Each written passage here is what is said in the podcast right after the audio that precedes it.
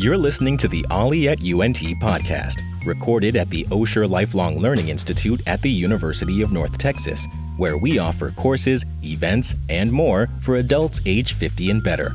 To learn more about our program, please visit our website, olli.unt.edu, or send us an email at olli at unt.edu. Now let's join our host, OLLI at UNT member Susan Supak, as she sits down for another conversation with one of the people who makes our program so special. This is Susan Supak speaking at the Osher Lifelong Learning Institute at the University of North Texas in Denton, Texas, known to most of us as OLLI. I'm speaking with Dr. John Neal, an expert in journalism and mass communication. He received his PhD right here from the University of North Texas, and while attending graduate school at the University of Texas at Austin, he worked at the Harry Ransom Center Photography Collection. Dr. Neal has given presentations for the Texas Intercollegiate Press Association and the Association for Education in Journalism and Mass Communication. We have benefited from his expertise in a variety of classes. He has taught at OLLI, including the history of photography and typography. Welcome, John. Thank you very much. I'm very happy to be here. It's great to have you here. You have a depth of knowledge in so many areas concerning photography, typography, and journalism. Do you have a particularly favorite area of interest? Well, I like them all very much, so I had to think about this one for a while, and they're all related to uh, communication. But of the three, I think photography is the one that I'm most interested in. Uh, when I was a child, I had cameras and I loved to take pictures. And then when I was 19, I got together with some of my friends and we decided to make a short movie using an 8 millimeter film camera. I was the camera operator and we had a director and we had actors and we just had a lot of fun. But even though we had a lot of limitations, we found out how much work goes into making even a short film if you want to make it coherent. I've also been very fond of 3D photography since I was very young. When I was in graduate school at the University of Texas, I wrote a research paper about the 3D movies of the 1950s. My professor liked it, and he became one of my thesis advisors. In 2014, I put together an exhibit of 3D pictures that I had taken, printed, and mounted. A box of cardboard 3D glasses was placed by the sign in book so visitors could see the images in 3D. You've done quite a bit. I can see why you enjoy photography. It is fascinating. I love photography mm-hmm. myself, and it's such a terrific area. Now, you had worked during your time at the University of Texas in Austin at the Harry Ransom Center. What did you do during your work there? Well, I was a graduate student at UT Austin, and I began going to the photography collection so often that I was given a part time job there. uh, this job required identifying copy prints of rare photographs. The photography collection would get requests for prints from book and periodical publishers, and we would send them copy prints for a small fee. One day I answered the phone, and it was Encyclopedia Britannica wanting to use a picture. UT purchased a large private collection in 1963 that had been owned by a man named Helmut Gernsheim. And there was a stack of unidentified copy prints in the Gernsheim collection when I began working there. So we did have copy prints made on campus, but it was much simpler to take that pile of pictures and identify them and file them, and we would have them already. So I became familiar with the collection's holdings as a result of doing that and found out that it included not only rare photographs, but numerous publications about photography as well as photography equipment from the 19th century. I decided that I wanted to write my thesis about 3D photography in England during the 1850s, so I went through many volumes of bound photographic publications looking for references about stereoscopic photography. I narrowed the topic to arguments made by British photographers and scientists in the 1850s about the exaggeration of 3D effects. How fascinating. What a terrific place to work while you're studying that subject. It must have been a phenomenal way to truly learn what you were studying about and writing about such a world renowned center. It was, and I would just happen onto things. Uh, Lewis Carroll's personal photograph album that was oh. autographed by the people he would take pictures of, or something like that. Oh, so that's amazing. It was really fantastic. That truly is. Your classes at OLLI have included a wonderful review of the science and art of photography and the steps involved in shaping the art and the strategies used to develop the medium. It's something that we take so for granted. Pictures, cameras, we've all got cameras, we've got smartphones, we everybody's taking pictures everywhere. But it's truly an art form and a science, and that's what you've been teaching. Can you tell us first of all how old photography is? Well, photography, as we know it, goes back to either 1826 or early 1827. Hmm. Before that, there were some inventions and discoveries that led up to that. But the first photograph made of nature, something in nature, as opposed to just placing something directly on photographic paper and getting a shadow of it, was made in France, probably in 1826. It's now on permanent display in the Ransom Center and it was made not using silver as most photographs came to be made with, but with a very thin layer of bitumen, which was a kind of asphalt coated onto a pewter plate. And so the action of light over a period of eight hours, we know the sun went all the way across the sky, or maybe even several days, hardened the bitumen, and the rest that hadn't hardened was removed with a solvent, and that made the image permanent. What highlights do you like to mention in reviewing the history of the art and science of photography? Two things were required to make photographs. One was a camera obscura a device to make the photographs with, and the principle of uh, camera obscura was known to Aristotle and even to the Chinese before that. Aristotle, That's so old. Yes.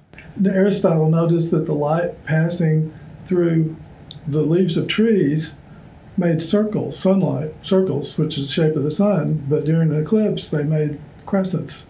And so he deduced that that was the light was passing through and forming an image. And so that's the basis of pinhole cameras and of the camera obscuras, which were to come. But that's Latin for dark chamber. People would put a hole in one wall and the rest of the room would be closed and dark and an image of whatever was outside would project on the opposite wall, upside down and backward, but moving and in color. And so it's believed that artists used that technique beginning in the 1400s, probably because all of a sudden art became much more realistic looking. Paintings did, and that they used that to help make sketches of what they were going to paint. That's fascinating. I had no idea. So the first camera obscuras that were small, not a whole room, were a little bit bigger than a shoebox, and they had ground glass on the back. And so the image would be upside down, and you could trace using tracing paper. You could trace, and they used that for medical illustrations and things like that. And then somebody had the idea of putting a mirror in one, and that made the image on top of the camera obscura, so it would be backwards, right to left, but not upside down. So it'd flip it over. Mm-hmm. So these became popular after around 1500 or so and a lot of people owned these just because they were fun to have. Thomas Jefferson owned one. He did. We, we were going through Monticello just on a tour, and we were going through the main room, and I saw camera obscura sitting over on the table.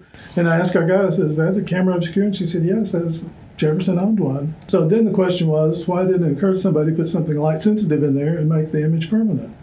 And so some people began to try. And the first person who was successful was this Frenchman, Joseph Niepce who put this pewter plate in and made the exposure over hours. Well, that wasn't a very practical process. So Niepce got together with Louis Daguerre, who was a famous painter in France. And Daguerre had a lot of money. Niepce's family had fallen on hard times. And so the two signed an agreement in 1829 that they would work together to perfect photography. In 1833, Niepce had a stroke and died. So Daguerre went ahead and worked on the process, and came up with a different process using silver plated onto copper in a camera obscura, and it worked, and he named it after himself.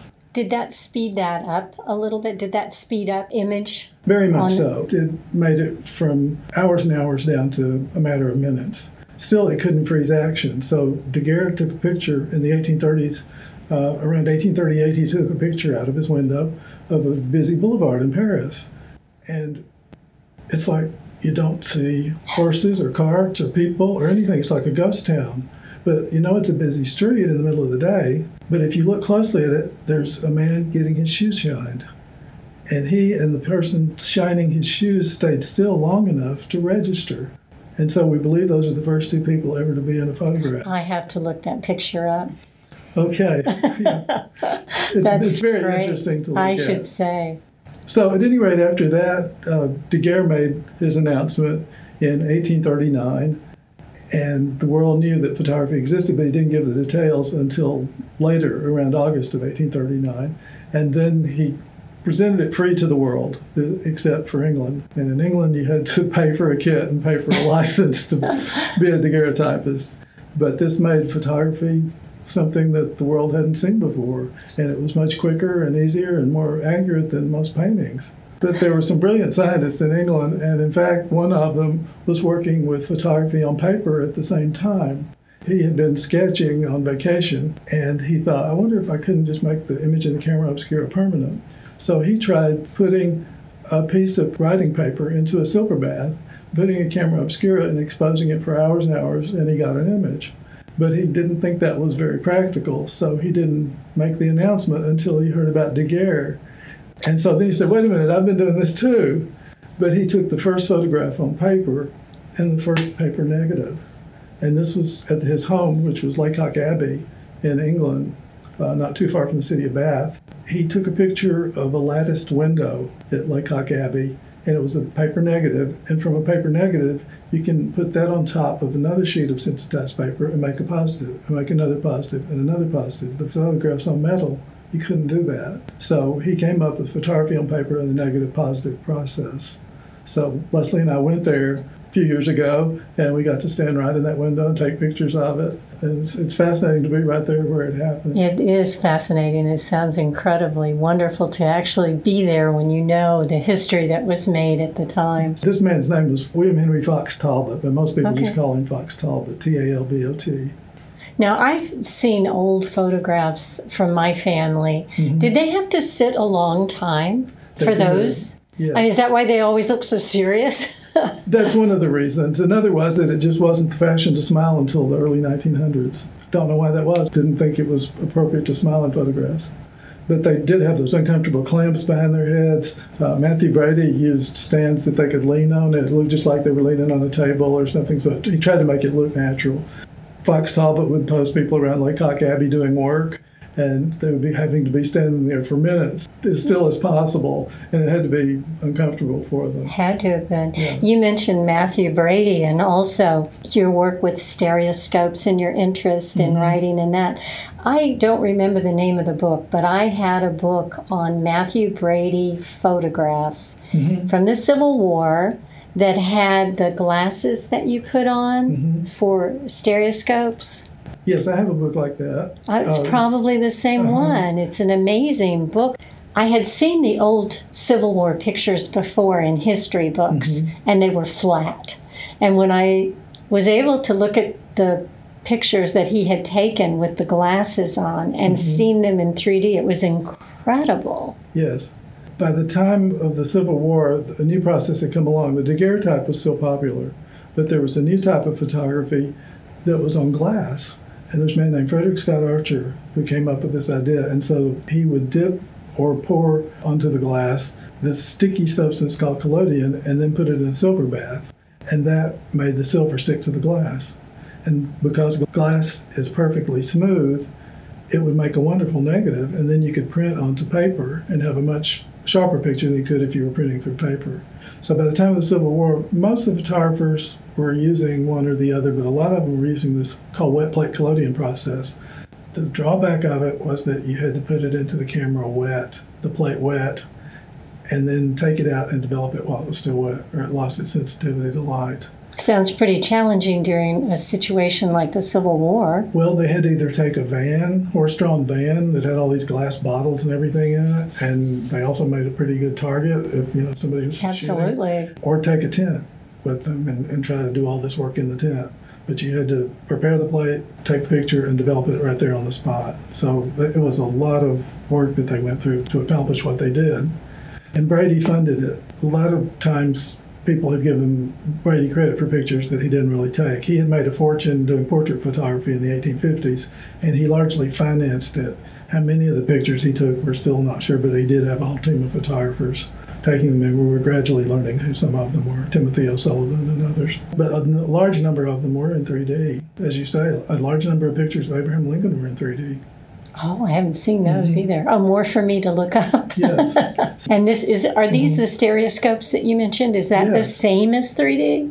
Yes, it is. Okay. So, what happened to go back just a little bit? Back in the mm-hmm. 1830s, there was a British scientist named Charles Wheatstone, and he came up with the idea of drawing geometric shapes like cubes, and as if they were seen from different angles, and putting them off to the right and left, and then staring into a mirror so that one eye was directed toward one and one toward the other to see if they would look like they were hanging in space in three dimensions, and they did. So when, when he learned about photography, they tried it, and it just didn't work well for photographs.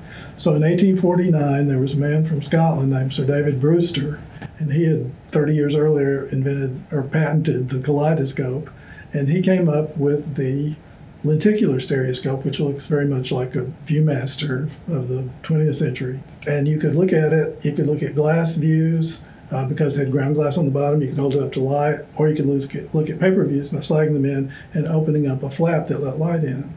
So this he came up with in 1849, and a French manufacturer started making these. And when the Great Exhibition was held in 1851 in London, the Crystal Palace, Queen Victoria went through and she was looking at all the displays and she saw the stereoscopes and just loved them. So all of a sudden, if the Queen liked it, the people wanted to know what it was about. And it just became an instant phenomenon. Uh, by 1854, there was a company called the London Stereoscopic Company, and their motto was "No home without a stereoscope." so when you go visit friends, you would go look at their stereo pictures with, with the stereoscope and see things in 3D. Well, it certainly is mm-hmm. different to see a 3D picture. Now, mm-hmm. you mentioned in your class a connection between the stereoscope and the 3D movies. Yes, each one of them requires that one eye sees one picture and one eye sees a slightly different angle of the same picture. So the stereoscope does that because you're looking through two different eyepieces. The 3D movies do that because they are projected through polarizers, the two images, at different angles, and your glasses are polarized at different angles. So one eye sees one image and one sees the other. If you take the glasses off, you see double images. So it tricks your brain. Your It brain does. puts the two images together and Yes. makes it 3D. Yes. Oh, that's incredible. Mhm. And you can do tricks with that. There are all kinds of tricks that photographers were using even in the 1850s uh, to manipulate the 3D images, and that's a lot of what my thesis was about.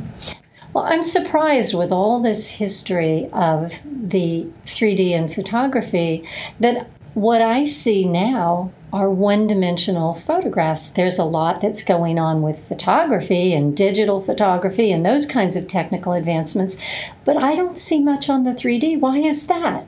Um, it's kind of a specialized interest, but I'm interested in it, and there are quite a few uh, fans of 3D. out I am now too. a few years ago, it was in 2014, I put together an exhibition of 3D prints that I made using a digital 3D camera that has two lenses. And so it would print uh, one image in blue and, or cyan and one image in red. And then the people who came to the exhibit would put on the red and blue glasses and I could see the images in 3D. So uh, 3D is still here and it keeps recycling. It's like it'll come into favor, it'll go out, and then it'll come back. With your thesis being on 3D photography, what did you focus on? It was completely on the arguments on either side of whether you should exaggerate the depth in the pictures. So, what happens when you exaggerate the depth of it? What does that mean? It means that you can see depth when you put these pictures in a stereoscope that you couldn't see with your eyes because after a certain distance things look flat. Even the moon looks flat to us, it just looks like a disk because it's so far away.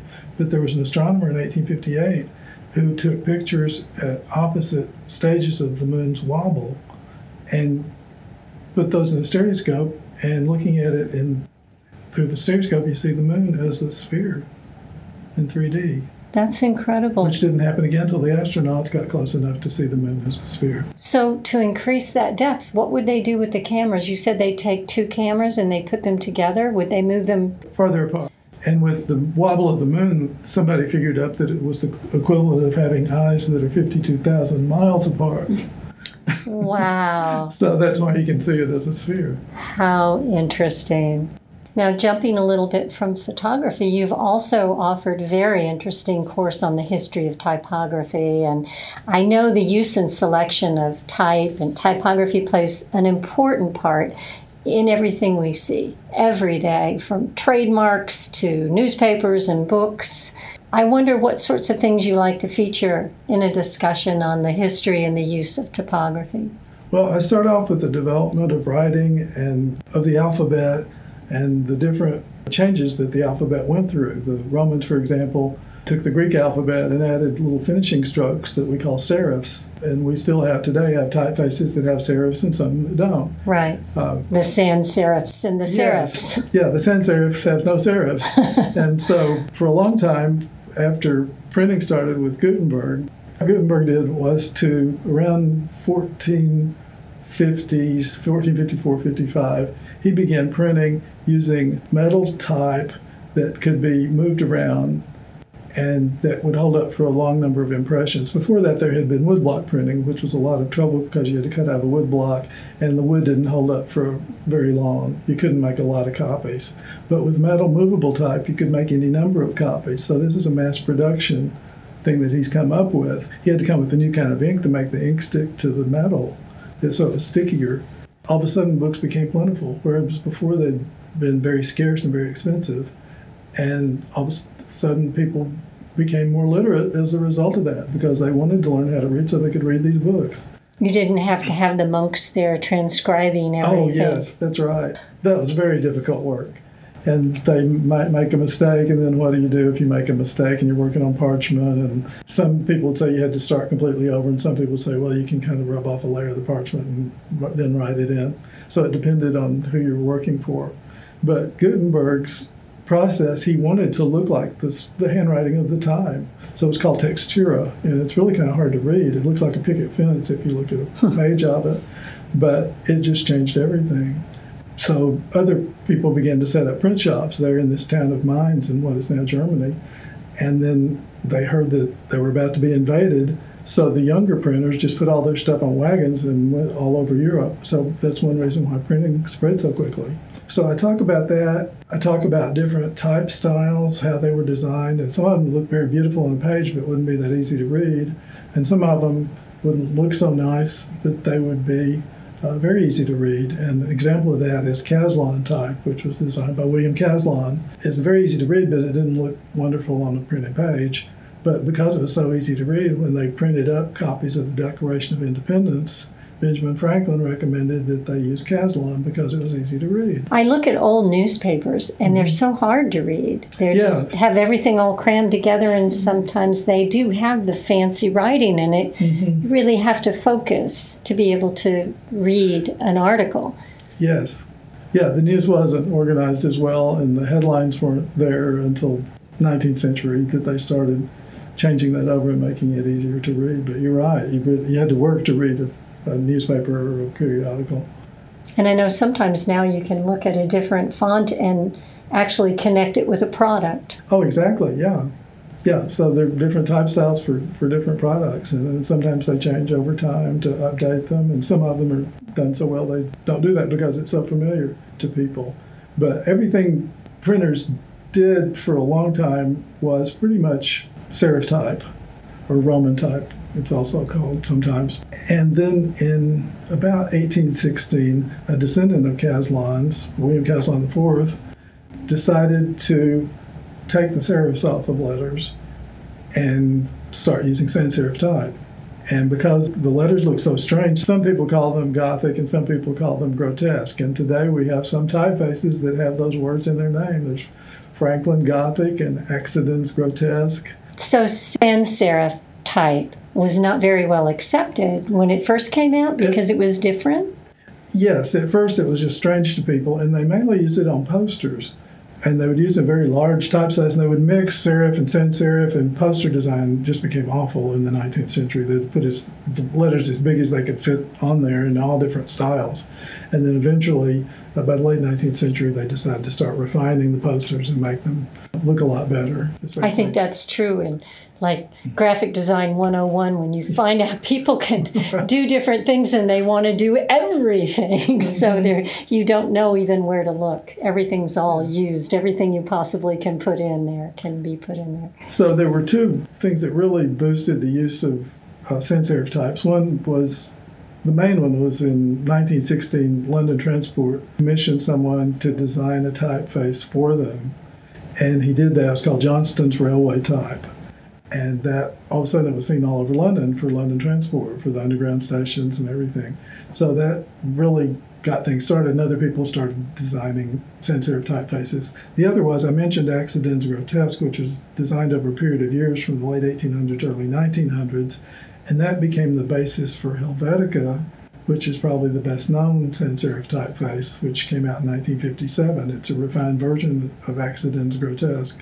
I have seen font names that you're talking about mm-hmm. and had no idea of the history associated with them. What a terrific class you must have. I'd be much, much smarter if I went to one of your classes. oh, well, it's fun to teach. I love this, and it's, it's fun for me to share it with the students. In fact, the original name for Helvetica was Neue Haas Grotesk. That was kind of hard to remember.